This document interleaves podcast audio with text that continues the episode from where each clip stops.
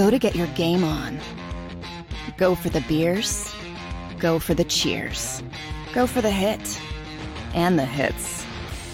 Go for the stakes and the stakes. Go to get your parlay on. Go to get your party on. Go for the scene. Go for the screens. Go for the gallery. Go for the win. Go to Ocean. Visit theoceanac.com to plan your visit.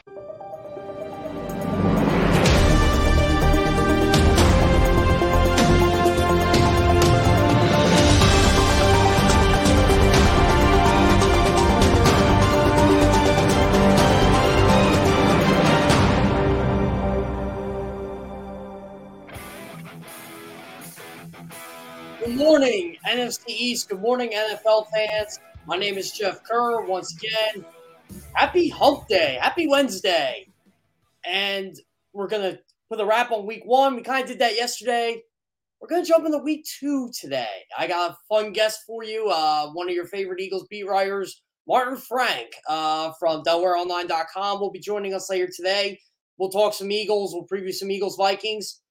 But first, we got to start with that team you love or you hate. It's the Dallas Cowboys. And Jerry Jones spoke yesterday on Dak Prescott's injury. I'm just going to come out and say it. He is desperate. He is delusional. He is insane. Because Jerry Jones will not put Dak Prescott on the injured reserve. He thinks he can be back in four weeks. I don't even think the guy can grip a football. He's got a thumb injury. It's a thumb. Why can't do this? I, I, I don't know. It's I, I don't understand the logic that goes on in that front office. I don't. Over the last eight months, I, I've been confused. The Dallas Cowboys want to tell you every year they're going to win a Super Bowl, but yet they do everything opposite it takes to win a Super Bowl. They did not address the backup quarterback position at all this offseason. And they're paying for it now because you banked on a quarterback who missed 11 games in 2020 with the ankle injury. He missed the game last year. Dak Prescott used to be one of the healthiest quarterbacks in the in the entire NFL. He never missed a game. Now he's going to miss at the minimum 16 in the last three years. Jerry Jones wants to bring him back early because he knows this team doesn't have a chance without that, Dak Prescott. So let's look at the Cowboys' next couple games, shall we? They got the Bengals. Dak won't be playing in that, obviously. They got the Giants. He won't be playing in that. And they got the Commanders. He won't be playing in that. So four weeks. You know they play in four weeks? The Rams. Battle first place teams from last year. Yeah, the Rams. Why do you think he wants Dak Prescott back so badly? Because he knows the Cowboys could very well be one and three going into that game. And guess what? With that offense, they don't have a chance in hell to beat the Los Angeles Rams. After the Rams, say he misses the Rams. Dallas plays Philadelphia on Sunday Night Football. You don't think Jerry Jones wants the one guy who could potentially beat the Eagles back for that game? Rushing him back? Maybe Jerry Jones knows Jonathan Gannon's not going to rush Dak Prescott anyway, so Dak may be able to get off a couple passes. I don't know. It just reeks desperation to me. Because Dallas don't have a chance in hell to beat Philadelphia either without Dak Prescott. I, I don't want to hear Cooper Rush can win games for them. No, Cooper Rush won one game.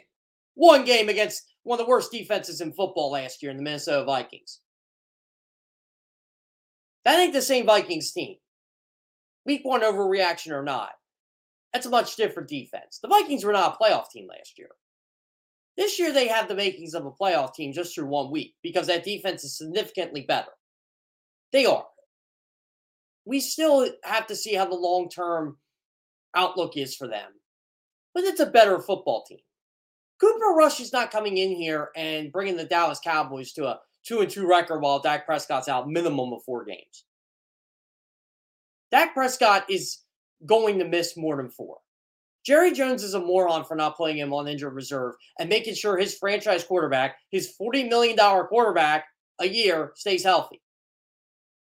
You're paying this guy $40 million a year. Be damn sure he's healthy. I don't think he cares because he's desperate. He's delusional. He's Jerry Jones. I don't understand. What are you what are you trying to do here? Is this is your own fault, Jerry? You failed to address the backup quarterback position. This is what this is all I need to know about the Cowboys and their starting quarterbacks right now. Cooper Rush and Will Grier, you put them on waivers and no one claimed them. That's all I need to know.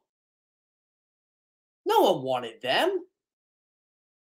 And Jerry Jones already basically admitted we don't have any trade brewing. Whether that's coach speak or not, GM speak, fine. But unless you're paying a king's ransom for Jimmy Garoppolo or Mason Rudolph or someone like Tyler Huntley, you ain't getting the backup quarterback. What you see is what you get. And it's going to be your Cooper Rush or Will Grier. See, they don't even know who it is. That's how bad both of them were in the preseason. And don't tell me, eh, don't feed me that. Cooper Rush can win you football games. No, he won you one football game. One. There's a big, big difference. Nick Foles ain't walking through that door and leading you to the promised land. Even if Cooper Rush or Will Grier play well. Your wide receivers are a joke, an absolute joke. CeeDee Lamb, 11 targets, two catches. Just did not look ready to fill in the role for Amari Cooper. I think CeeDee Lamb's a really good football player, but he needs help. So he's easy to stop. Dennis Houston. Does anybody know who Dennis Houston is? Can you tell me what college Dennis Houston went to? This is their wide receiver core right now. Noah Brown. Noah Brown was their leading receiver. Yeah, they had Dalton Schultz at tight end, but they don't have much. James Washington's out. Who knows if Michael Gallup's going to play Sunday? We'll find out. We'll find out that, you know, but again, this is going to be a tough matchup for Dallas. They're playing the Bengals. They're playing the defending AFC champions who are coming off a bad loss. And what's crazy about everything I just said, ripping this football team and their offense, I still think they might have a shot. Because the Bengals' offensive line didn't get any better. They're better on paper. Town wise, they're better. I still think in the long run, Joe Burrow's going to be okay. But I got to go by what I got. And what I got is they gave up seven sacks. Joe Burrow the team, the offensive five giveaways, four by Joe Burrow, had there's four interceptions. And the Cowboys defense is really good. Demarcus Lawrence looks back. Micah Parsons is a freak. Seven, what, 15 career sacks in 17 games? Of the pudding, Micah Parsons is one of the best defensive players in football. So you got that going for it. Dallas's defensive line versus Cincinnati's offensive line is a real equalizer right now, unless Cincinnati gets this thing fixed and protects Joe Burrow. Because if they do, I think Cincinnati can potentially win this game by double digits. But the Bengals cannot afford to go 0 2 because 0 2 football teams don't make Super Bowls, which is the end game for the Cincinnati Bengals. Every 0 2 team last year did not make the playoffs, and the playoffs are expanded.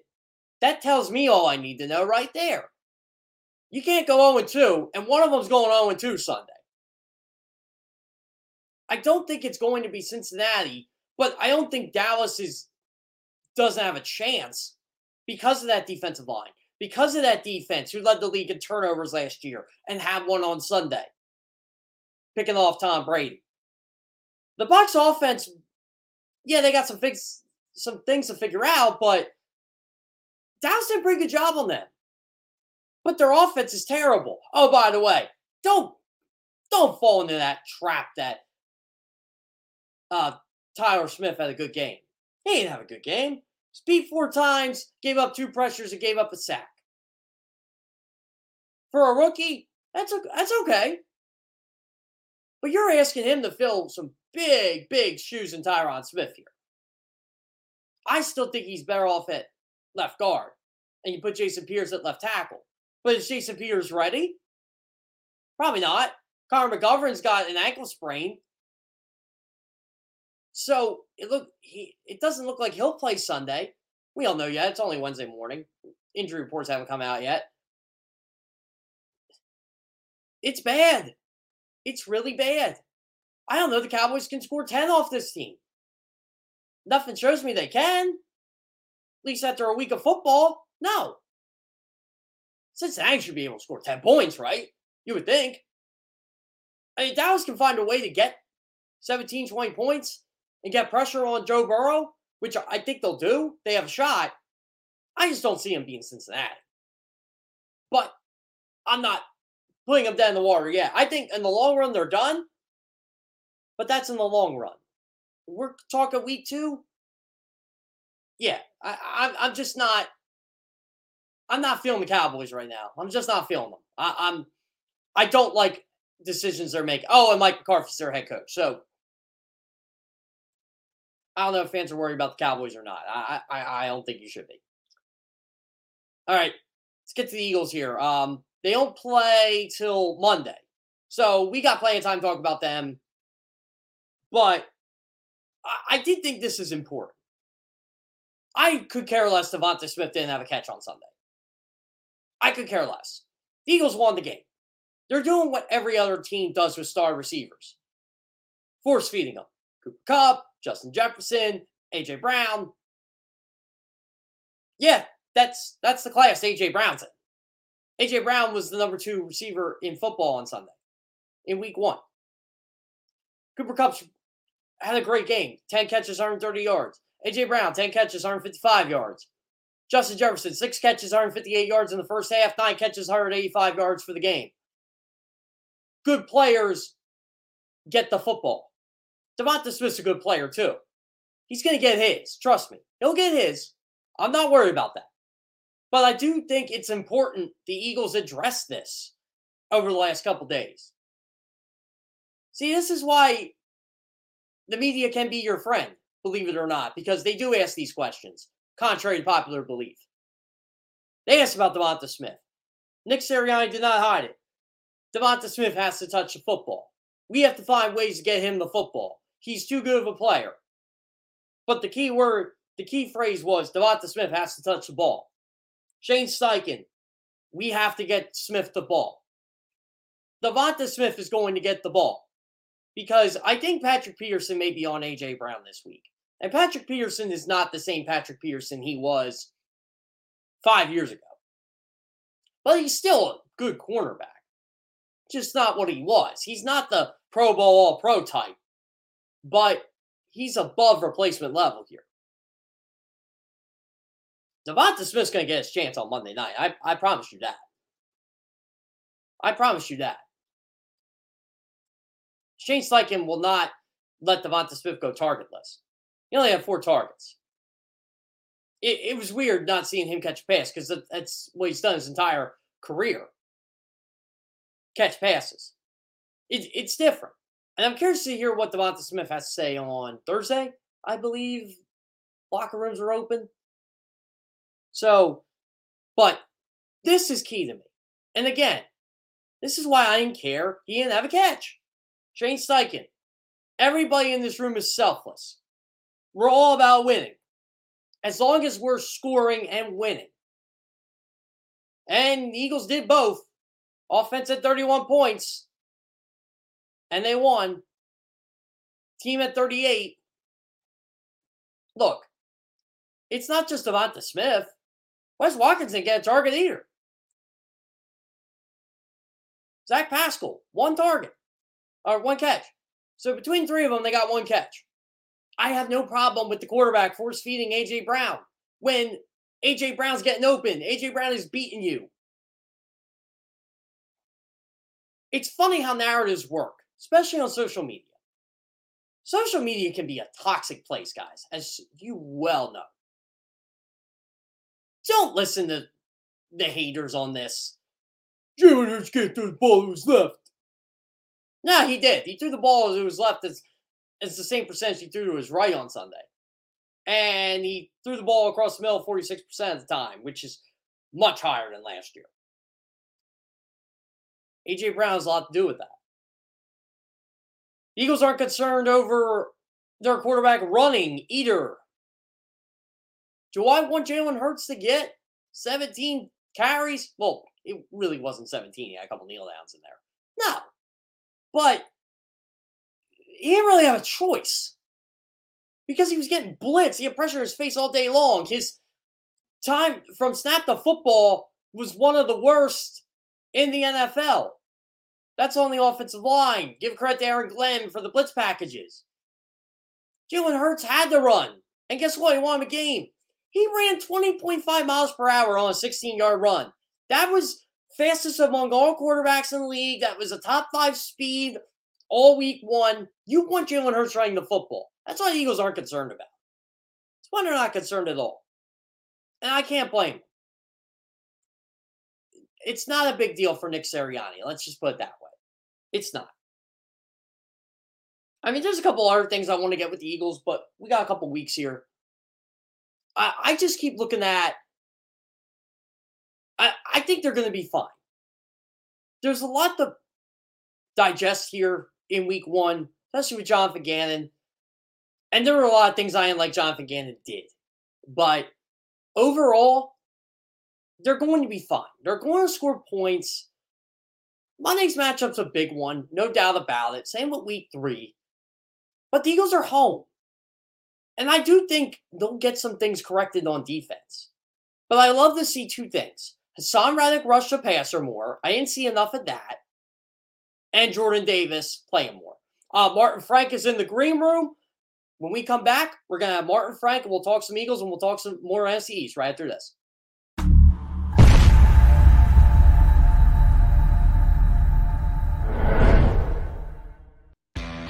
Go to get your game on. Go for the beers. Go for the cheers. Go for the hit and the hits. Go for the stakes and the stakes. Go to get your parlay on. Go to get your party on. Go for the scene. Go for the screens. Go for the gallery. Go for the win. Go to Ocean. Visit theoceanac.com to plan your visit. Philadelphia fans, we're cut from a different cloth. Born into a brotherhood and bonded to our team for life. We believe anything is possible because we've witnessed the impossible. While we may be from different neighborhoods, come Sunday, we are one and we will be heard. Pond Lehocky, official partner of the Philadelphia Eagles. It's the number one news at 10 p.m. Action News on PHL 17. Join Sharrie Williams, Gray Hall, Ducis Rogers, and meteorologist Adam Joseph for all the big stories at a time that's right for you. Action News at 10 p.m. on PHL 17. I get scared sometimes. Of a lot of things. Joining in. Decisions. The dark. The dark. But I once heard someone say, But as I always say, it's okay to be afraid. As long as you face the fear. And keep moving forward. Wherever you are in life, count on the name trusted in insurance for over 80 years Independence Blue Cross.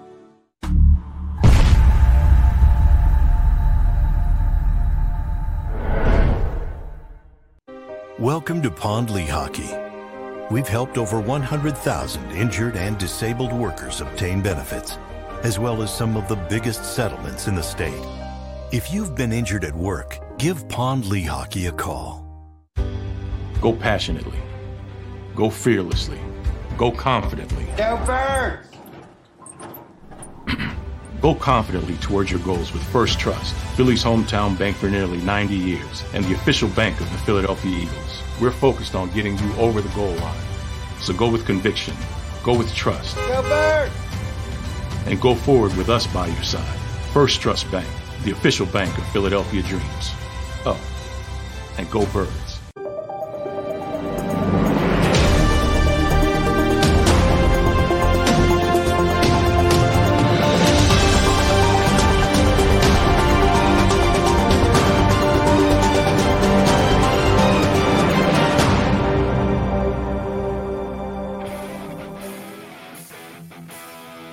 He is, everybody. Ladies and gentlemen, Martin Frank from Delaware Online. How you been, Martin? Hey, all right, Jeff. Good morning to everybody. How's it going? Yeah, pretty good. I see you um uh, spiced up a bit. You had some class today. No t-shirt. Yeah, yeah. You know, gotta gotta dress up for the big show. so, what's your take on this whole Cowboys drama, or I, I don't even know we want to call it drama at this point because they're just an absolute mess right now. Yeah, you know, I was watching the uh the Sunday night game and everything, and and you know, everyone talks about what a big loss Dak, Dak Prescott's going to be, but like they only scored like a field goal while he was playing. I mean, you know, it wasn't like he was lighting up on offense. Um, they got some serious problems. You know, the left tackle situation is kind of a disaster, a train wreck. Um, you know, they can't get Jason Peters ready fast enough. And, you know, the guy's like almost 41 years old and, you know, they're pretty much relying on him to save their season. They're crossing their fingers, hoping Cooper Rush can like at least keep them competent until Dak Prescott gets back. And now I guess they're talking like Dak might only be, be out a month or something. So he might return in time for that game against the Eagles on October 16th. And, if that's the case, I mean, that's going to mean everything for the Cowboys. That's their season right there because, you know, chances are, you know, the way it looks right now, they could be like a couple games out of first place. And, you know, if they want to stay in the race, you know, they're going to have to win that game. So, yeah, they got a lot of issues. I think their season might even come down before that because I think it's week four they play Washington. I, I got to get my number. Yeah, it is week four. So, it, that could be it because Washington could theoretically jump them, especially after the way they came back on Sunday. Well, yeah, I mean, like every team in the NFC East is one and all right now. Already leads the Cowboys by a game. Um, and you know they got you mentioned they got the game against Washington. They got the game against the Eagles. That's two NFC East games, like in the early part of the season. So you know those games are going to be cr- critical. And you know, if they drop both of those, they're already, you know, as of right now, they're already behind the eight ball. But you know, even more so if they drop both of those games. So, you know, they're going to have some issues. They gotta, they gotta turn it around. They gotta turn it around quickly, and and they gotta find a way to do it. I mean, they don't have Michael Gallup. Um, Amari Cooper's already gone. Um, Cedric Wilson's gone. You know, you can't. You know, CeeDee Lamb's pretty much the only receiver they trust right now, and you know, can't give him the ball like 50 times if if the other team knows it's coming and stuff. So, you know, they well, got some issues. well, it's funny how you say you can't give a guy a ball 50 times because the Eagles certainly tried to do that on Sunday with AJ Brown. Uh, overall, though, what were your impressions on what Brown was able to do against Detroit? Um, Brown's amazing. Like, you know, all these years that he's been in Tennessee, you don't really get a chance to see him up close, you know, the way we have over the summer and you know in the first game and everything and he's everything like the eagles expected him. I mean the guy can like get open in so many ways. It was kind of interesting um, yesterday jonathan gannon the eagles defensive coordinator was describing justin jefferson and and it's the same thing you know with with aj brown. He said he's a guy who can you know beat you deep he can beat you over the middle he can take a slant and run. And, and that's exactly what we've seen from AJ Brown. And the Eagles desperately needed a guy like that. I mean, yes, they could have drafted Justin Jefferson and not to worry about it, but that's another story. Um, the fact that, you know, they have a guy like that, I mean, opens up for every, everybody else. Now we just got to see everybody else take advantage of that, which which we did not um, against the Lions. So, you know, I would assume that you know the vikings are obviously dissecting this video and stuff like that and they'll you know they'll try to like stop aj brown and if they do then a guy like devonta smith who didn't have any catches against the Lions is going to have to produce um, you know dallas goedert you know got a few balls here and there um, he's going to have to be more of a factor and you know may, maybe even quez watkins who didn't get any um, didn't have any catches either. So, you know, they have a guy, you know, like the Vikings do with Justin Jefferson. Now they got to find a way to work everybody else into the offense. Nick Sirianni mentioned you guys Monday, and Shane Steichen doubled down on Tuesday about Devonta Smith. He has to get the football, and they felt responsible why he didn't. But it just doesn't seem like as big of a deal in that locker room as it does, say, on Twitter per se.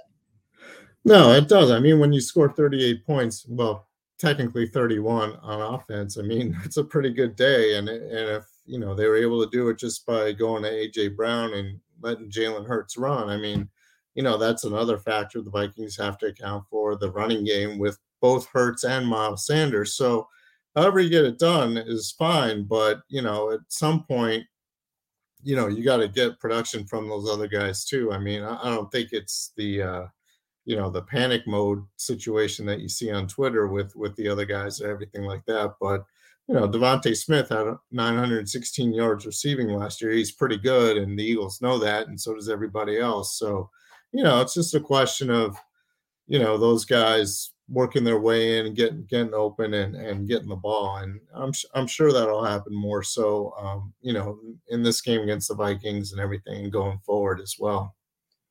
When the Eagles play how can I word this best? When Justin Jefferson, are, are they going to let him kind of get his and try to stop Thielen and guys like KJ Osborne, or how, how do you think they're going to approach that? I would think, I would think that's, I would think they would try to at least have you know two guys watching um, Justin Jefferson, whether it's you know a cornerback Darius Slay traveling with him, and then maybe a safety, you know, keeping an eye on him as well. Um, I don't think they want. I mean, I think they want to see if the other guys can beat them. I mean, I think I get the feeling their their strategy is going to be like, let's try to take Justin Jefferson away and let's you know make make somebody else beat you. Um, because they do have another good cornerback in James Bradberry. I mean, we saw him get a pick six against the Lions and everything. So, you know, it's not like a situation where, you know, like maybe last year or the year before where you had a huge drop off after Darius Slay. I mean, I think if if they put um, James Bradberry on, you know, another Vikings receiver, I think he would do a decent job and everything. And now they got Chauncey Gardner uh, Johnson. Um, you know, they have some adjustments they can make. You know, they could try to take Justin Jefferson away and, and you know take their chances on anybody else beating them. I think that would be more of the strategy that they would use in this case. What was the biggest concern you had with the defense Sunday? Uh, the run defense. I mean, it was it was it was pretty bad, and and you know the Vikings have a pretty good running back too, and Dalvin Cook and everything like that. So, you know, it's they're going to have to get better because you know it wasn't it wasn't a good performance in in any shape. Um, you know, a lot of people mentioned the Jordan Davis factor when he was on the field. Um, the Lions averaged maybe like 2.9 yards per carry. When he wasn't on the field, they were averaging 10 yards per carry. So um, that's obviously a huge concern. I, I, was I was kind of shocked by um, the fact that Javon Hargrave didn't play very well. You know, here's a guy coming off of a Pro Bowl season and just he just seemed like a step slow and everything. I know he had the toe injury for most of training camp, and maybe that's still affecting him. Um, but it was something. I mean, Fletcher Cox wasn't that great either, and you know, I didn't see much from you know the defensive ends either. So, um, uh, you know, that's got to get better. I mean, you know, if they have the same kind of performance against the Vikings, I mean, Dalvin Cook's going to run all over them, and that's going to open things up in the passing game. And we already know how good the Vikings passing game is going to be. So, um, you know, it, it could be just as bad as it was against Detroit, and Vikings are a much better team. It's funny too. You mentioned Jordan Davis, and I think he played what 23 snaps. But do you feel he's out of shape? Do you feel that's why they don't play him as much, or shouldn't that matter? Uh, I don't think he's out of shape. I mean, the guy's you know six foot six, 336 pounds. He um you know, he was never hurt during the preseason. So, you know, he got, he didn't like, you know, it wasn't a case like maybe with Hargrave where he missed like three weeks and everything and maybe fell out of shape. But I don't see that as being the case with Jordan Davis. I just think they wanted to ease him in, you know, rookie first game. And, you know, I think especially in the second half, once they get the 17 point lead, I think they figured the Lions would pass because obviously if you're behind by 17, you're gonna try to, you know, throw your way back in the game. And the Lions, for the most part, kept with the running game, which I think caught the Eagles off guard a little bit. So maybe that's why Jordan Davis didn't play all that much in the you know as much in the second half, especially. Um, you know, I would think like if they have a lead against, let's say, the Vikings um, in the second half, and I'm sorry, uh, I, would think if they're if the Vikings are still running the ball in the second half, if it's close game or the Vikings are leading or something like that, you know, then obviously they would be running the ball more. Um, and then you'd probably see Jordan Davis more. I just think it was a situation where in the second half they expected the Lions to pass their way back into the game because they were down by 17 points on two different occasions and and you know they pretty much stayed pretty balanced and I think that caught them off guard and it's also why Jordan Davis might not have been in the game as much as he should have been but he still should have been in the game I mean you know he's your first round pick and, and if you tout him as a as a as a three down defensive tackle, then you know play him as a three down defensive tackle. Uh, another player who I think he only played three snaps on defense anyway, and that was Nakobe Dean. And the Eagles had right. 16 missed tackles on Sunday. So do you think maybe he's the solution for that? Uh, I think he would help. Um, you know, I mean, obviously Kyzir White and TJ Edwards are the two main linebackers, and they rarely ever. Um, I've never actually, I didn't see them at all in a base defense with three linebackers uh, the other day. So, you know, um, that's kind of the situation. You know, they only use two linebackers, and right now, TJ Edwards and Kyzir Kyzir White are the main guys, and and they did a pretty good job. I mean, you know, maybe a missed tackle from them here and there. Um, Kyzir White, you know, did tip the ball that um, was intercepted by by Bradberry and everything. So you know it might be tough for uh, Kobe Dean to get you know regular playing time, but he should definitely get more than three snaps, especially if they're having tackling issues. I mean that's what the guy was known for. Georgia, we've seen it even in the preseason games. You know he's been often right up, or if not the leading tackler in, in, those games. I mean, obviously the circumstances are different because you're playing against second stringers and stuff like that. But still, I mean, you know, this is what they drafted the guy for. Um, they thought they were getting a steal in the third round by a guy who probably should have gone in the first round or at least early second round. So, you know, throw him out there. Let's see what he can do. If if he's, you know, if they're having tackling issues, he's a pretty good tackler and stuff like that. So, I would like to think that as the season goes along, he'd get more and more playing time. I mean, I was kind of surprised, like probably like everybody else, that he only got the three snaps on defense, but um, you know, I don't see him getting more than TJ Edwards or Kyzir White, but he should get more than three, definitely. One thing I've noticed over Eagles fans, especially over the last six, seven years, is they're outside the quarterback, the most polarizing figure on this franchise is the defensive coordinator. And I just wanted to know your thoughts on Jonathan Gannon.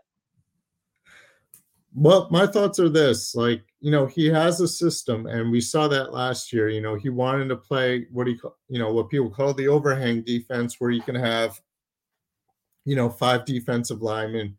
In order to do that, you need a really good rush linebacker. And last year, you know, that rush linebacker was Genard Avery, and he had like one sack in 12 games. Um, you know, so so with Gannon, you're like, okay, well, he's got a decent system, but he just doesn't have the players.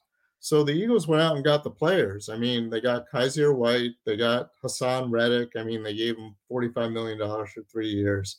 You know, they got Bradberry in the back end, they got um, Chauncey Gardner Johnson in the back end. Um, so, you know, now you're saying, okay, well, if your system's so good and you got the players, what happened? And you know, maybe it's the first game and everything like that, but you know, this is Gannon's system. It's it's like an amoeba type thing where you adjust to whatever the offense is is doing, and you have the players that can adjust. You know, versatile type of guys who play multiple positions. I mean, you know, Reddick, for example, can drop back and you know cover, and he can also rush the passer, and you know, guys on the defensive line can play both tackle and end, and you know, safeties can play slot corner and everything like that. So, you know, it's it's pretty much on Jonathan Gannon to produce because, you know, this is his defense. They got him the players that he requires for a system. So now it's on Gannon to make it work, and that's what we're going to see this year. If he can't make it work, I think they got to go in a different direction. If he can, he's probably going to become a head coach next year, so they're probably going to go in a different direction anyway. Um, so, you know, this is a big year, especially for Jonathan Gannon. I mean, you know, this could make or break his career. So, um, you know, they got him the players. He's got no excuses. They got to they got to show something, definitely more than what they showed against the Lions. So, yeah, I, I kind of agree with Eagles fans like who are down on Jonathan Gannon. I mean, you know, he's got to turn it around and he's got to do it pretty quickly because the Vikings can exploit a lot of weaknesses. Our old friend Carson Wentz can too. Um, so this is weird Sunday. I I watched the game when I was watching the Eagles game, but then I rewatched it yesterday, and I was tracking some of Wentz's throws.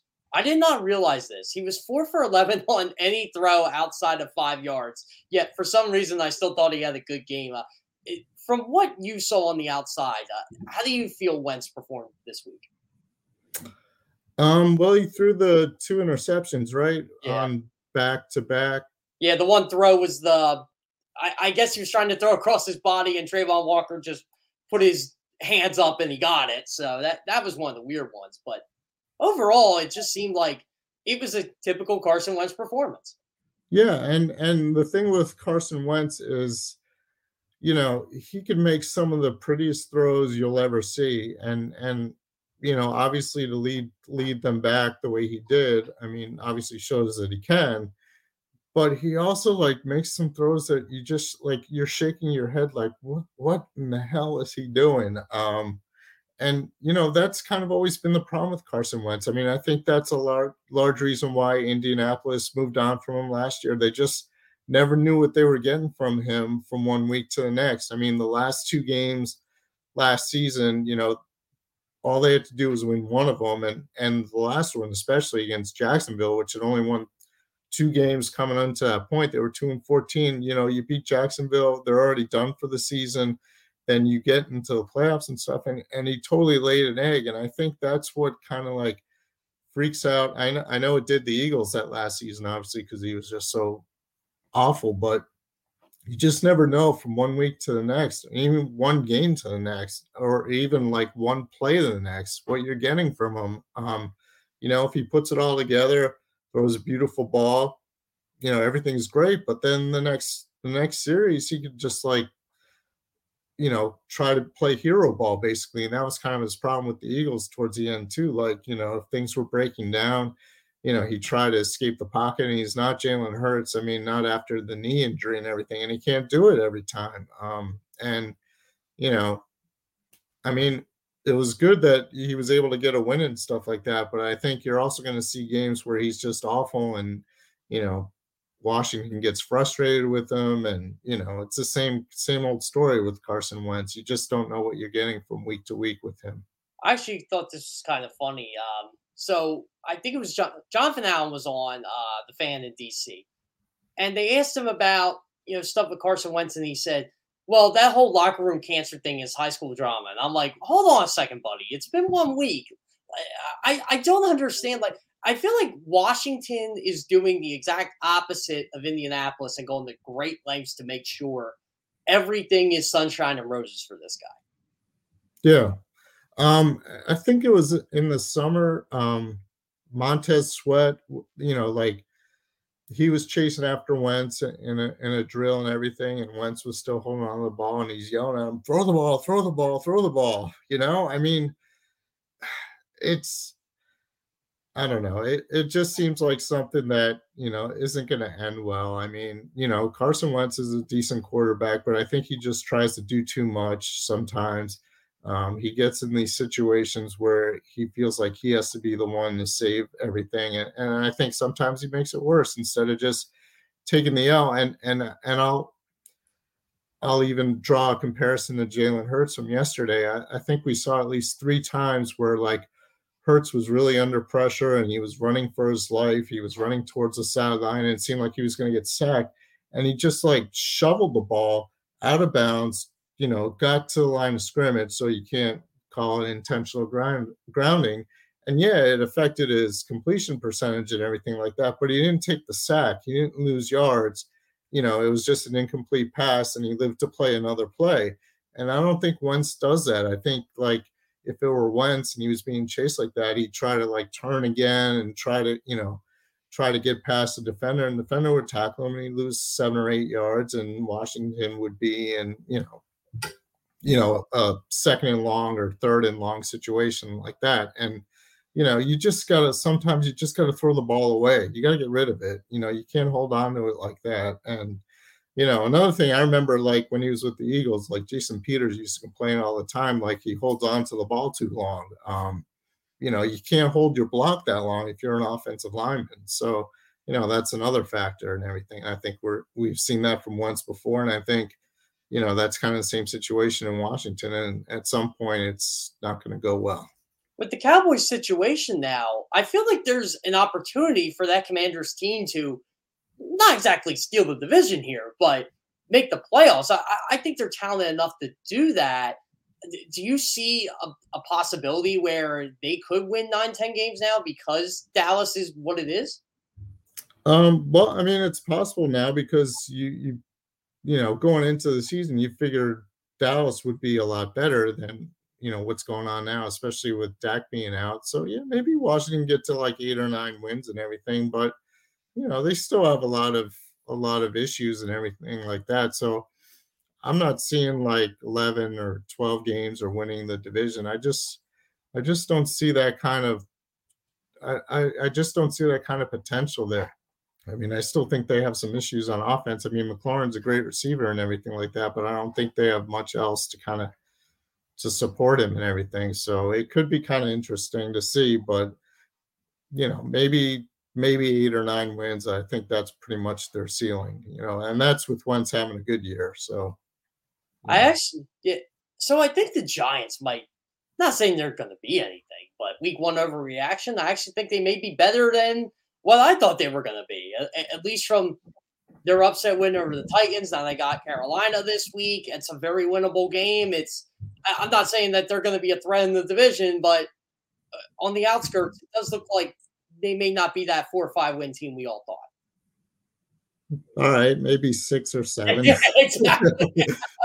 I, yeah, I, the I mean, it was an impressive win. It was a great win. You know, you know Brian Daboll's first first game and everything like that, and they pulled it out at the end. I mean, yeah, Tennessee missed a field goal that would have won the game. Um, so, but yeah, it was great. They're going to be better. I mean, it's it's going to take some time and stuff, but um, you know they have to make a decision at quarterback with Daniel Jones. I mean, you know Saquon Barkley had a great game. I mean, it was like you know from his rookie season before all the injuries and everything like that. But you know, is that sustainable? Um, I don't know. Um, what what do they have at receiver? I mean, you know, it seems like uh, it's not the greatest situation. You got Daniel Jones at quarterback. The defense is still kind of suspect, uh, you know, based on, you know, there isn't a whole lot there. I mean, they're building the system. They're going to get there eventually. It's just, I don't know. I, I wouldn't like overreact from, from like, you know, the first game and stuff. You know, week one, a lot of crazy things kind of happened, and and that game was definitely one of them. Um, I think the Giants will be will be they'll be all right. They'll be presentable and stuff. They're not going to be the train wreck that they've been the last four or five years, but you know they're definitely headed in the right direction. And I guess you know if you're an NFC East fan, that's good to see because you always like to see like a rivalry between the Eagles and the Giants and Giants and Cowboys and and stuff like that. So um, I, it, it seems like they're headed in the right direction. I, I just I, I think it's going to take some time. I still think this is going to be kind of a transition season for them. I mean, they have decisions to make on Daniel Jones and Saquon Barkley. I mean, he's in the last year of his contract too. So, you know, you could be seeing like brand new skill players there next year and everything. So we'll see. How much do you pay attention to the QBR stuff? Because I, I thought this was hilarious with Jones. Daniel Jones had the highest completion percentage of his career. He looked like he played pretty well, and yet when you look at ESPN's QBR, he was dead last. It, like, do you pay attention to any of that stuff, or is it? I, I don't know. To me, it feels like you're just going to give yourself a headache if you look at the PFF and the ESPN data. Yeah, I mean that happens a lot. I mean, you know, you can you can like finagle the stats pretty much any way you want to make it, you know, to support your your case and everything like that. But you know, a lot of times it's the eye test. I mean, that was the thing with like Carson Wentz last year. You know, everyone said, well, you know, his season wasn't that bad. He threw 27 touchdowns, only had seven interceptions, and you know, but I mean, you can tell from just watching the games last year that they were out of sync a lot of times. He was missing open receivers and stuff like that. I mean, you know, so that's kind of what you got to go. You got to go with the eye test a lot. And I think a lot of teams are, or at least general managers and stuff, like, you know, you got to look beyond the numbers. You got to see what you're seeing, the way the players um, kind of interact with each other and everything like that. I mean, you know, if if a guy isn't like uniting the locker room or or leading in the right way, I mean that's that's a red flag. I mean, you know, people rave about Jalen Hurts, for example, as a leader, as a guy who like,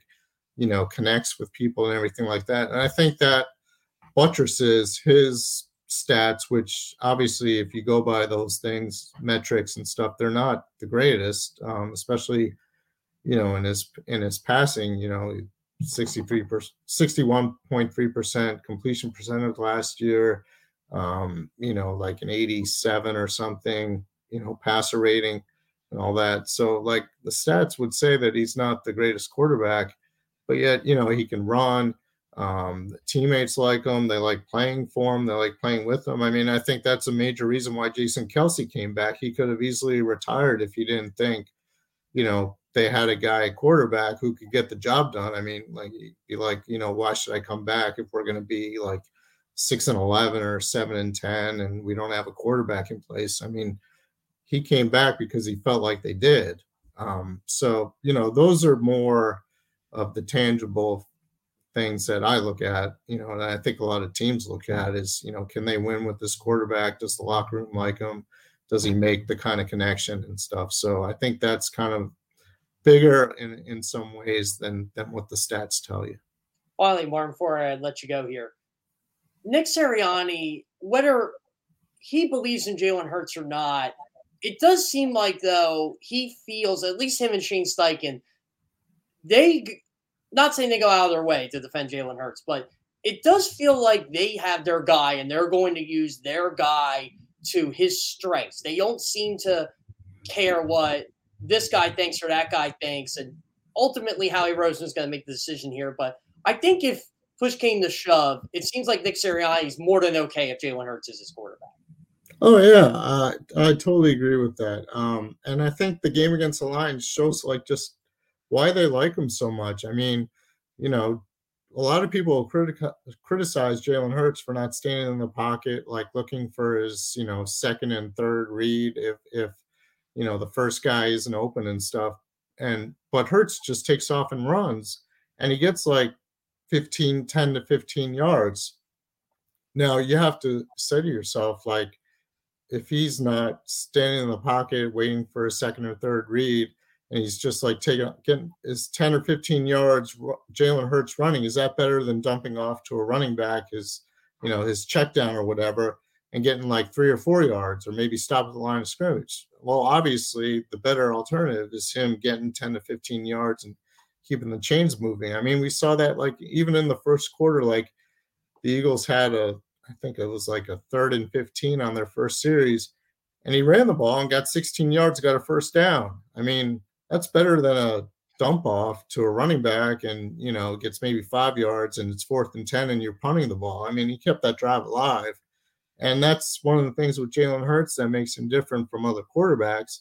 And that's what the Eagles like about him is that, you know, he can he can get that first down, you know, whether it's with his arm or his legs. And, you know, I think people have to kind of like just come to that conclusion that Jalen Hurts is a different quarterback. He can get the job done. It's just different from what, you know, people are expecting. I mean, he's not afraid to just take off and run. And that's what the Eagles need sometimes. And you know that's kind of what he gives them and i think that's why they like him so much and that's why they're trying to tailor you know the offense to his strengths um you know and then the the pass he threw to AJ Brown, like that 50 yard, 54 yard down pass down the sideline.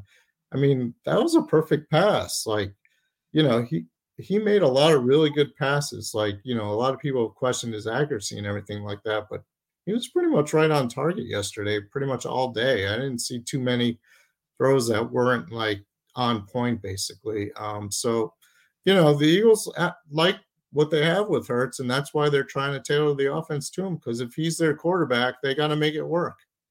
Martin, I appreciate you coming on. I'm going to have to get you on again. We'll talk some more NFC East. Great conversation today, my friend. All right. Thanks for having me, Jeff. Always a pleasure. It sounds great. I'll see you Monday. All right. Okay, Martin Frank, another great conversation. And again, I got to give my tribute to Joey McDonald. We're going to put a bow on the show right after this.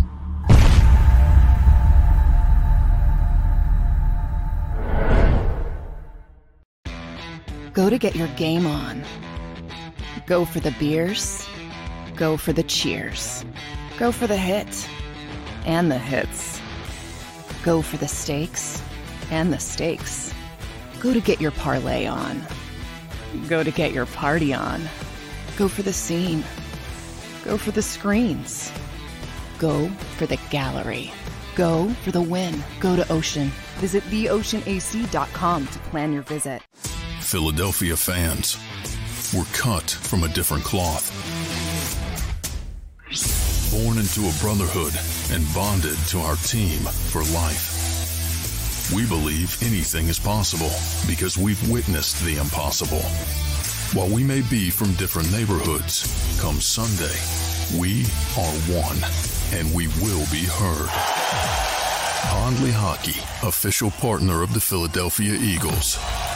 It's the number one news at 10 p.m. Action News on PHL 17. Join Sharrie Williams, Gray Hall, Ducis Rogers, and meteorologist Adam Joseph for all the big stories at a time that's right for you. Action News at 10 p.m. on PHL 17.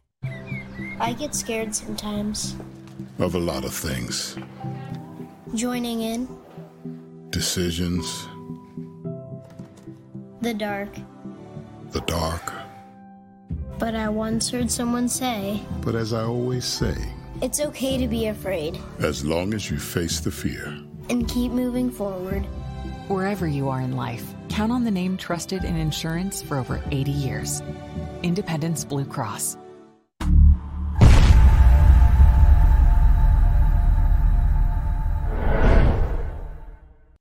Welcome to Pond Lehocky. We've helped over 100,000 injured and disabled workers obtain benefits, as well as some of the biggest settlements in the state. If you've been injured at work, give Pond Lehocky a call. Go passionately. Go fearlessly. Go confidently. Go Birds! Go confidently towards your goals with First Trust, Philly's hometown bank for nearly 90 years, and the official bank of the Philadelphia Eagles. We're focused on getting you over the goal line. So go with conviction, go with trust, Go and go forward with us by your side. First Trust Bank, the official bank of Philadelphia Dreams. Oh, and go Birds.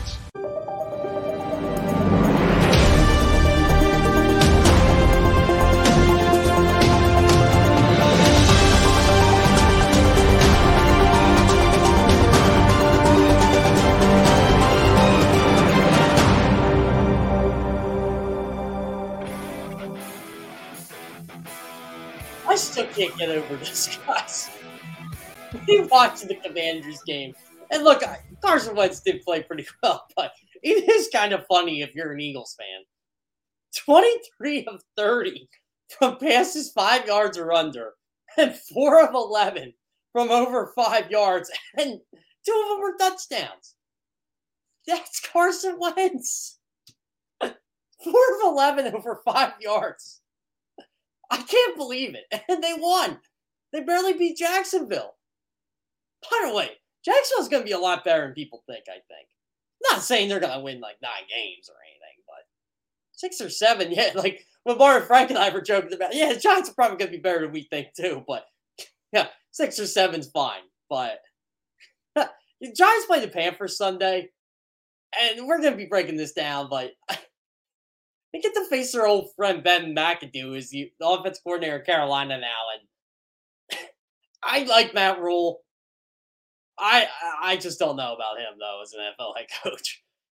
You have Christian McCaffrey on your team, and he gets 14 touches, four in the first half. You leave Baker Mayfield out to dry by wanting to throw the football, not even targeting DJ Moore, by the way. And your best player gets 14 touches. Does Matt Rhule not know you give your best player the football? Like the Colts gave it to Jonathan Taylor. Once they did, they actually came back and tied the Texans. That's another thing, by the way. The AFC South did not have a win last week, and two teams played each other. It's the worst division in football. I get so sick and tired of call people calling the NFC East the NFC least when in reality, as a guy who does division power rankings for CBS Sports every single week, it's not even close. The NFC East was the fifth best division in football last year. They were in the the pack. The NFC South is the division that sucks. But no one cares about those teams, so you don't hear it. The NFC East got four of the top 10 richest franchises in the league. That's why you hear it. I just don't understand how Christian McCaffrey gets 14 touches in a football game when he's healthy. I don't get it. They give him the ball Sunday, or the Giants are going to be 2 0. The Panthers should beat the Giants. But I don't know if they're well coached. They got the longest losing streak in football right now, eight games. Uh, Baker Mayfield was fine when he was giving the ball to McCaffrey. He went five for six or 131 yards in the fourth quarter, and they were playing down. So I, I don't know. It's that's going to be an intriguing game for me Sunday. One I am going to be watching a little closer because I want to see. I rewatched the Giants game last night too, along with Washington, and I there were things I liked. I like how Saquon gets the ball, which he should. I thought Daniel Jones was okay. Didn't think he was great. They don't have any receivers. Andrew Thomas looks like he's going to be a pretty good left tackle, though. And they got Evan Neal at right tackle. They don't have an interior of the offensive line. That's just going to kill. That's why the Eagles got to play Jordan Davis more because he can just completely wreck that team up. They got nobody on the interior of the offensive line. But I'm curious to see how they look when Kayvon Thibodeaux and Azeez Ojulari play because they didn't last week. That's that's something to watch. Uh, four for eleven over five yards for Carson Wentz. I'm sorry, I, I, I have to laugh at it. There's still going to be a problem because of Jahan Dotson, because of Curtis Samuel, and because of Terry McLaurin, and because of Antonio Gibson. And they have a decent offensive line. It's not great, it ain't terrible. Charles Charles Leno is more than serviceable at left tackle. A lot, a lot of teams would take him. Same as Sam Cosmi at, at right tackle. I just worry about Washington's linebacker and secondary situation when you get outside of Thompson Fuller. What do you got? Ben St-Juste? Nah. Um, anyway, guys, got to wrap this show up. Tomorrow, uh, we'll preview more of the week two games, probably go around the NFL. By the way, two of my favorite teams to watch play tomorrow night Kansas City Chiefs, Los Angeles Chargers, Patrick Mahomes versus Justin Herbert. It's on Amazon Prime. Remember that. So if you have Amazon Prime, that's where you got to go tomorrow. Uh, Thursday Night Football is exclusively streaming now. Once again, my name is Jeff Kerr. Have a great day, everybody. We'll, we'll see you tomorrow.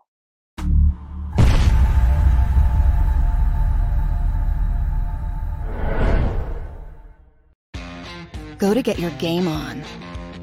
Go for the beers. Go for the cheers. Go for the hit and the hits.